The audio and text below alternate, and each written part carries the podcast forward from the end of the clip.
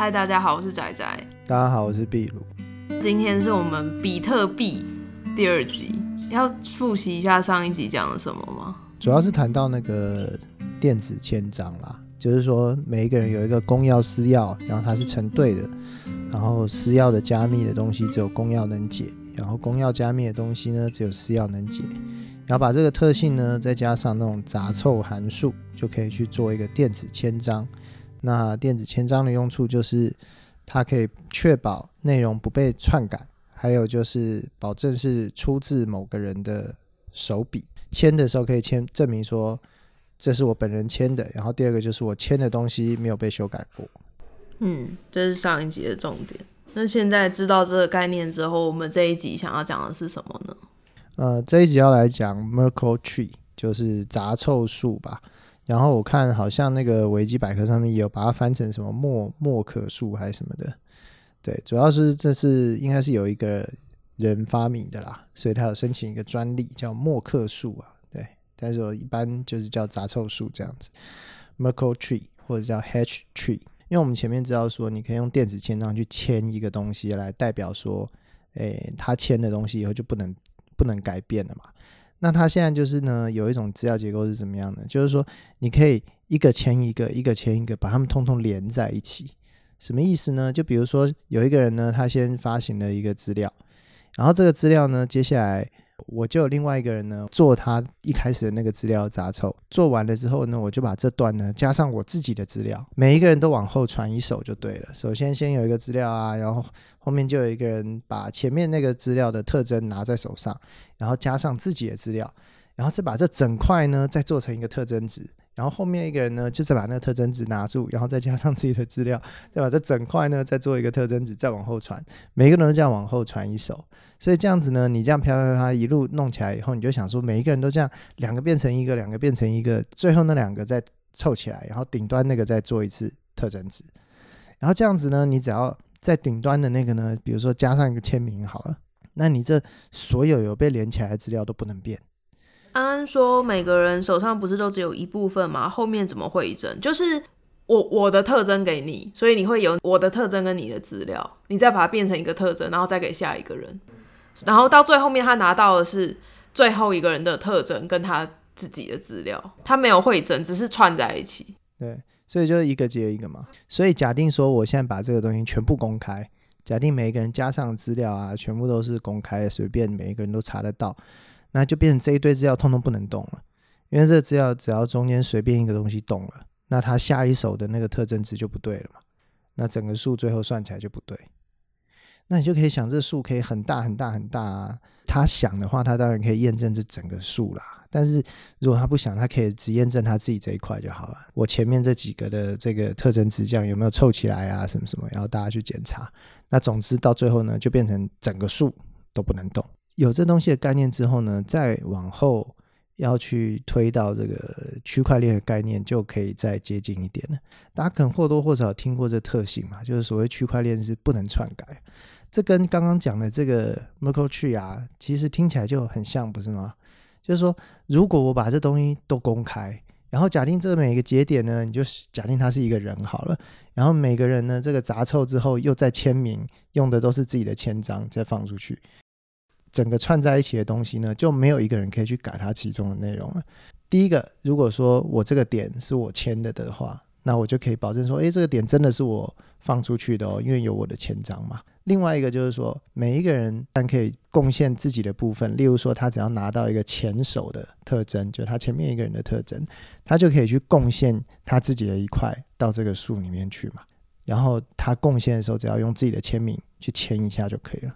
那这意思就是说，诶，每一个人都可以用自己的签名去贡献出来。然后你想想看，假如每一个人的公钥都是公开的，那我今天就可以去验证这整个 tree 整个树上面每一个，就说哦，这个点真的是这个人放出来，然后那个点真的是那个人放出来，而且他们通通都没有被改变过，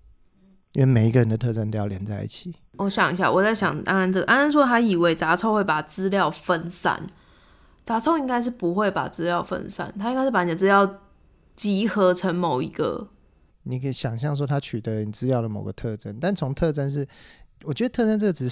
说法稍微有点不好，虽然不错啦，但稍微有点不好，因为特征很像很像是说，诶，这个人的眼睛是蓝色的，然后是那种很美的蓝色，我们就想说这是这个人的特征，这样。那所以那有点像说，哦，我看这个人我就知道，哦，他有这个特征，比如说他皮肤很白，或者是金发、碧眼这样，这是一个特征。可是其实我们在杂凑这个定义的时候，我们其实是不会知道说。这个资料拿出来的特征是什么样子？因为那它的定义嘛，就是说你杂凑之后，你没有办法预料那个杂凑的内容嘛。就其实你是有点像是把你这个人装在一个盒子里，然后那盒子外面有一个编号。对，就取出来一个东西，但我们不知道这个东西是代表了原来那个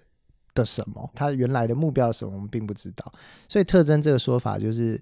某种程度上易于理解啦，但是也有它不太准确的地方。安安说：“我手里的特征再加东西上去过很多人，可以分离出我加上什么吗？”哦，可以啊，因为你公布的时候，你就是写，你可以写的很明嘛，就说：“诶，这个部分是我加上的资料，然后后面这个呢是我前面我拿到的那个特征。”你看这边是一个重点哦，就是你要拿去做特征的时候，你必须是串在一起的东西拿去取那个特征。这代表什么呢？这代表就是说。这确保了你手上拿到的那个特征也不可以修改了嘛？所以你前一手的如果修改了，他那边做出来的特征值就不会一样，对不对？然后他的特征呢，就算你这时候你放出来的资料不变，可是呢，你整体的资料也变了，因为你拿到的特征值不一样了嘛。那你再拿去做这个杂凑函数出来的值就会不同。然后这时候呢，你的这个 Merkle tree 呢就凑不起来了，就不对了。哎，所以就会被发现了。所以它这整个机制就是说，哎，我现在变成一个感觉是每一个人呢都可以去贡献自己一个节点出来，但是呢，我又可以确保说，哎，这整个 tree 呢是这整个树呢是没有被修改过的这样子。这有办法举出什么实际的例子吗？之前我有听过一个，可我觉得那例子不好。嗯，之前有一个是说基因资料库，嗯，他是说他可以用这样的方式去储存。嗯、呃，我想他在这个例子的时候，他所举的东西应该是说，他是利用他这个不可篡改的特性啦。他还有几个相关的特性，就是说，第一个，我如果在网络上是某一个身份，那所谓的不可篡改呢，中间还要再加上一个，就是说，诶，它一定是我放出来的，因为我放出来的时候上面都有我自己的电子签章嘛，所以这就是说，你放出去以后一定要认啊，因为没办法改。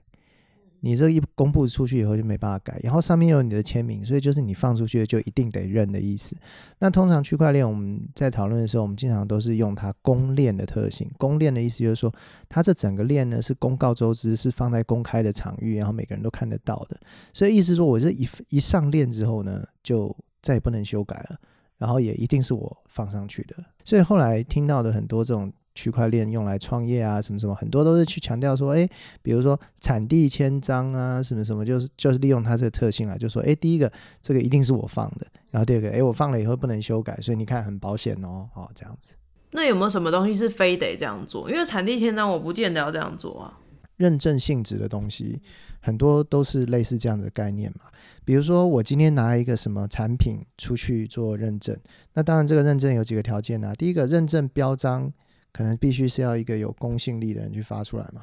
然后第二个就是说，我认证是这个产品的时候，我接下来拿给你啊，它仍然必须是这个产品，不能说我认证的时候是拿 A 产品去认证，就卖 B 产品给你嘛。那这样就你就被骗嘛，但你也不知道啊，对不对？但这时候如果我们把它想象成说，哦，这些通在在刚刚这个技术底下，你就可以想象说，哦，没有啊，那你就把 B 产品拿去做一下杂凑，对不对？然后凑出来就，诶，跟你认证的那为什么不一样？那你就发现了，他卖给你也不是同一个东西，这样子。所以它是有一些这种特性啊。但我们后面会讲到说，其实大部分问题也不一定一定要用区块链才能做啦，一定要用区块链才能做，或者是说区块链可以做。两个中间的差异其实蛮大的，就是我们现在看到的区块链创业，很多都是区块链可以做，但是通常不是只有区块链才能做。我们现在就要从那个，哎，比特币是哪一年呐、啊？哦，我想起来，它是在零七年有没有？我忘了，应该是零八年的时候开始做。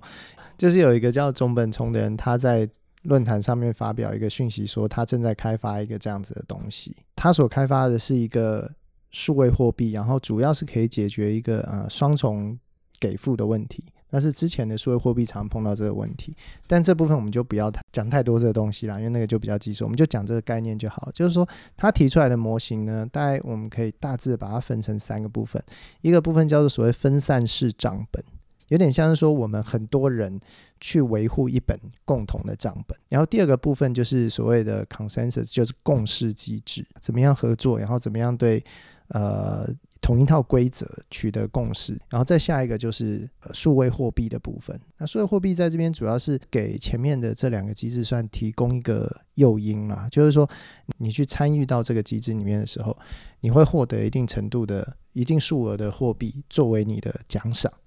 那这个其实就是一般大家所谓的挖矿啊，我们就现在知道说，哦，好像现在有个东西把这些资料通连在一起，然后就是呃，可以证明说是大家各自放出来的，然后不能修改这样子。那接下来我们要说，那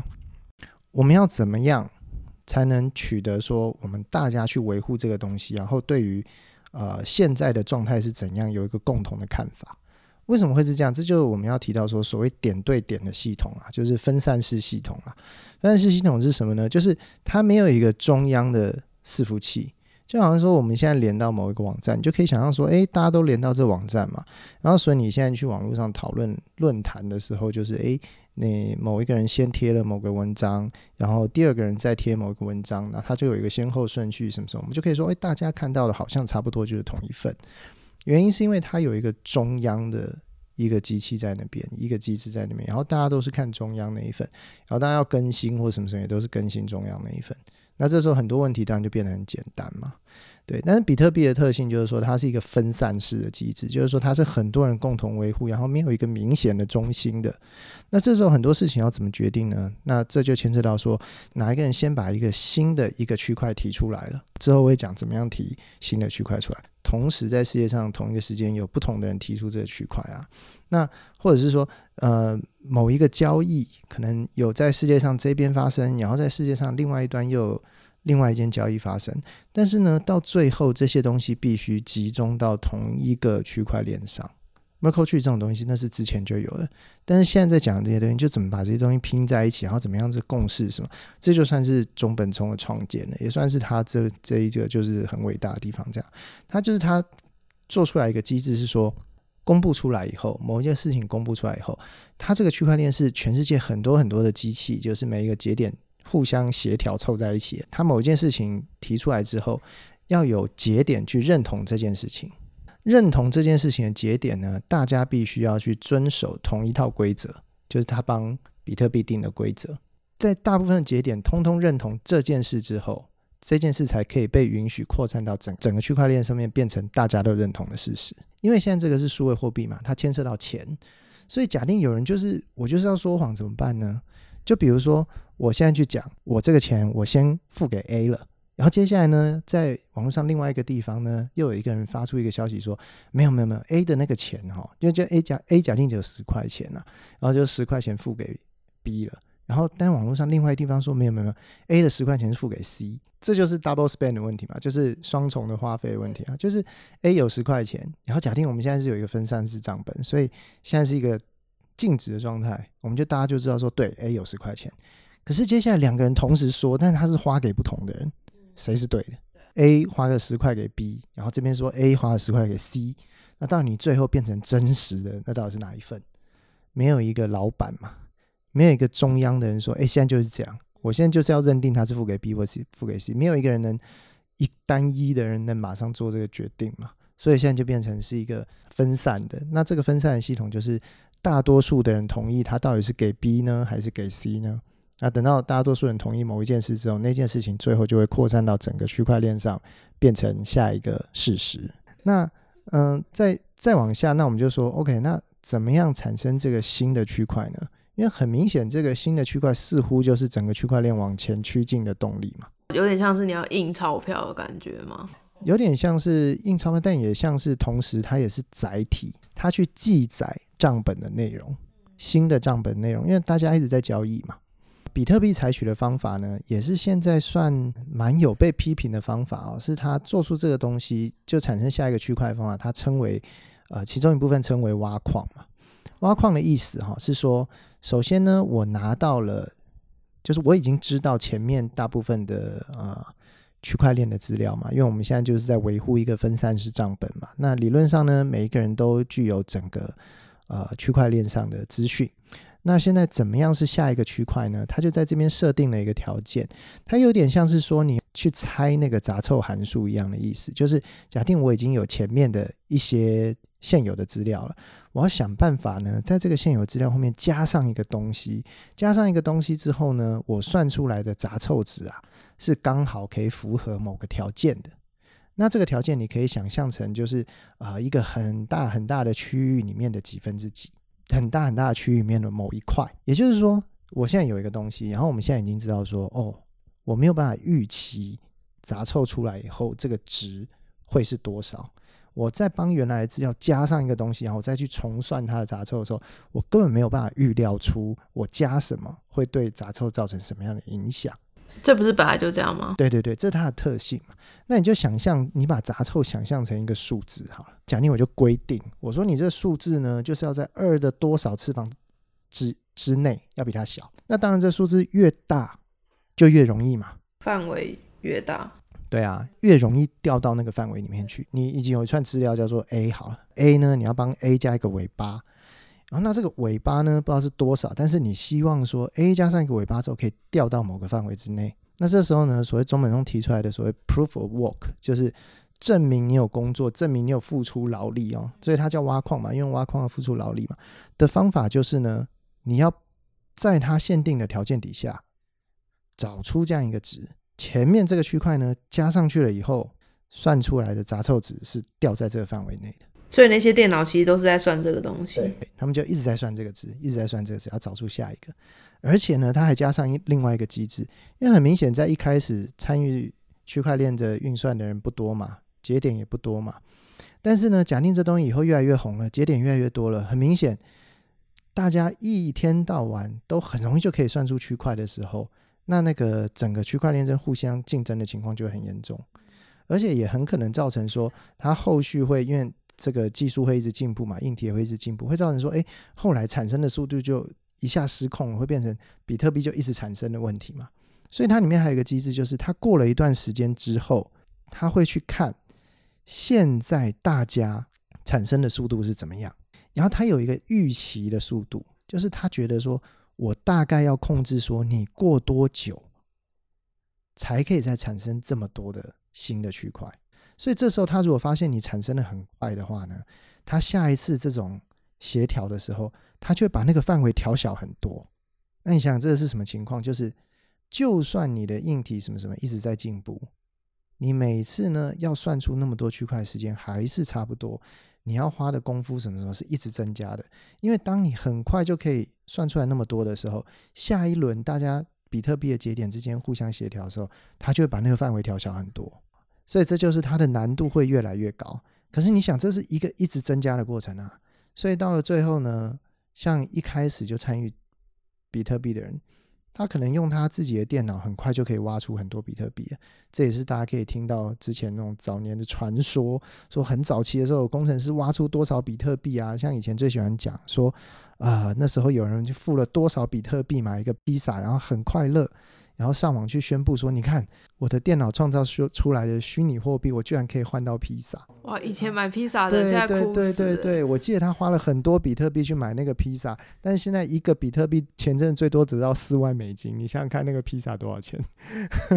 这是早年的比特，但是到了现在呢，由于那个范围呢一直被调小，一直被调小，所以导致要算出一个新的符合条件的区块啊，变得非常非常的难。”目前呢，已经到了一个程度，就是以你自己的电脑已经不太可能再算得出来了。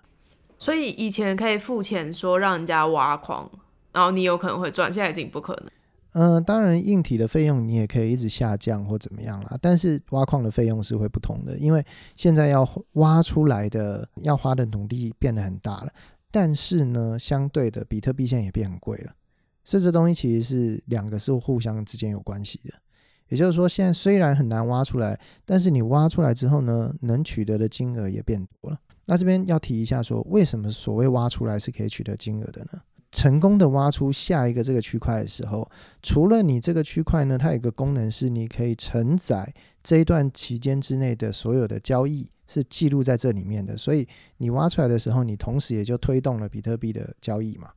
因为你的交易就存起来了。那大家只要去验证这整个区块链，就说哦，没有错，我看到了，你真的 A 有付钱给 B，因为写在区块链上。但是呢，他为了要鼓励你去做这个推动比特币前进啊，推动交易前进的这个机制，他会给挖矿的人一些比特币作为奖励。所以你看，我们讲到这件事，差不多好像已经有那个概念了嘛，就是 OK，我就把所有的交易记上去，记到新的区块里面，然后大家就可以验证说，OK，A 真的付钱给 B 了，然后大家都看得到了，付了多少也都看得到，好，大家同意。那另外一个呢，就是说，哦，同时呢，新的比特币也有在被产生出来。那由于呢，产生比特币的难度是越来越高，它也避免了通货膨胀的问题，因为它并没有办法无限制的印钞票。这机制呢，在比特币的程式里面也有写好了。他说，比特币的总量是有限制的，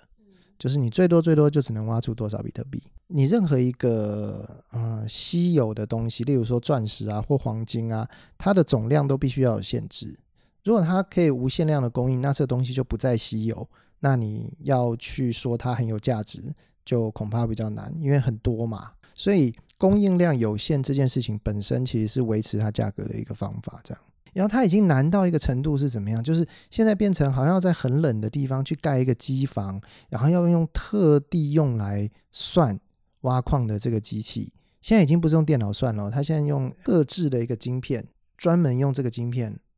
来算来挖矿这样子。然后要是一个。很像仓库一样的，然后里面装了很多机器，然后你才有办法真的有效率的去挖出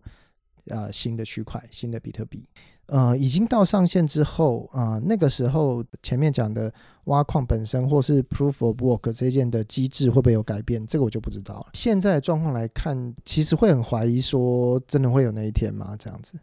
嗯，对啊，然后可以提一提关于中本聪这个人的一些事情。我们刚刚提到这个 Merkle Tree 里面，或者说我们提到区块链里面，它都是有一个链的概念嘛。那你如果是有一个这样一个连着一个的概念，一定有一个最一开始的第一个区块嘛。那由于中本聪是创造这个系统的人，所以在他创造第一个区块的时候，这个区块的名称叫做创世纪，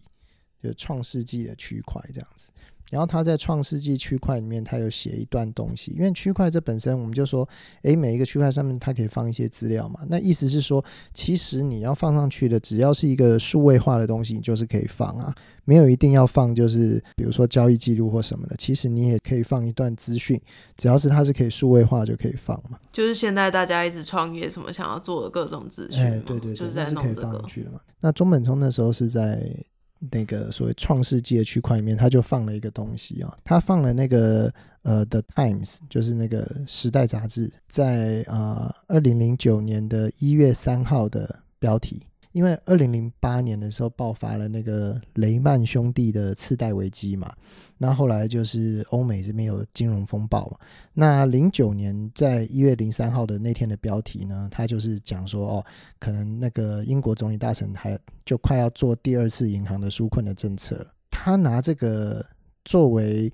创世纪区块里面的文字啊，至少有两个意义。第一个意义就是说，这有点像是被绑架的人啊，你要拿当天的报纸，有没有？然后来证明说，你看我还活着，而且是是在这一天活着，因为你没有办法猜到明天、后天的报纸题目嘛。他的这个放上去，就代表至少他有一个证明，说他是在那个日期。那个日期之后啦，才放出这个创世纪区块的概念。然后第一个呢，也隐隐约约暗示了说，他为什么要去做这个数位货币的这个系统，就是他认为说，金融危机这件事情是这个整个共犯体系去搞出来的东西。因为当年的雷曼兄弟很次贷危机，很明显是这个呃所谓华尔街的这个杠杆操作的太高了嘛，然后到最后就整个崩掉嘛，这样要造成这个金融危机。那当时也有另外一些批评，不是所谓的就是柠檬社会主义嘛，就是对对有钱人做社会主义，对穷人做资本主义嘛，这一些的那个意味在里面啦，就是说提出这个数位货币，因为比特币不不能像之前刺激那时候有这种虚幻的数字，应该说它是一个无法被某一个政府控制的东西。我觉得啦，这个后来发展的情况不见得完全跟他想的类似啦。但总之一开始这整个事情是这样子，后来就又发展出很多很多有的没有的事情，还有现在一大堆这个区块链创业啊，还有新的数位货币啊，什么什么等等各种事。那这个就是后话了。讲这个的目的是想说，去让大家了解说，这就是到底是基于什么样的机制啦。那另外还有一个可以提一下，就是说。中本聪啊，在很容易就可以挖矿的时候，因为这是他开发的嘛，所以在很容易就可以挖矿的时候呢，他那时候就已经在做区块出来了嘛。所以目前呢，中本聪本人呢，呃，就我们不知道他是一个人还是一群人还是怎么样，但总之呢，在这个虚拟的这个中本聪这个 ID 底下呢，目前持有的比特币应该还是全世界最多的。那他持有的比特币呢，目前换算成美金呢是四百亿美金。持有比特币数量，我记得好像是一百万比特币吧。这他持有的比特币是一个可以地动山摇，就是他他如果释出会震撼整个市场的一个量。呃，但是有趣的是说，他自己在这个比特币整个开始运作，然后差不多呃已经确定可以可以做得成，有他自己的动力之后呢，他就再也没有出现过了。然后他把他当初开发的时候所呃注册的网址，就是 bitcoin.com 呃 .org 这个网址什么的都都交给别人去运作，然后这个身份呢就再也没有出现过。然后嗯，中本聪我们呃认为应该是中本聪的中本聪的那些比特币的账户啊，也都没有再交易过了。那顺便再提一下啦，像现在首富那个 Elon Musk 啊，他其实是比中本聪还要有钱啦。就中本聪现在是我们假定说刚刚算出来是四百亿美金嘛，Elon Musk 呢大概是一千八百三十亿美金这样子。就算他做了一个比特币，他还是没有钢铁人有钱。他做了一个比特币，他就这样哎、欸，他也不用再去弄一些别的事。安安说他的理解，区块链是让一串数据不能被篡改。可是去中心化的目的，我们去想象一个状况，就是我们把现在的银行当成中央的簿记员，就是银行里面有一本账，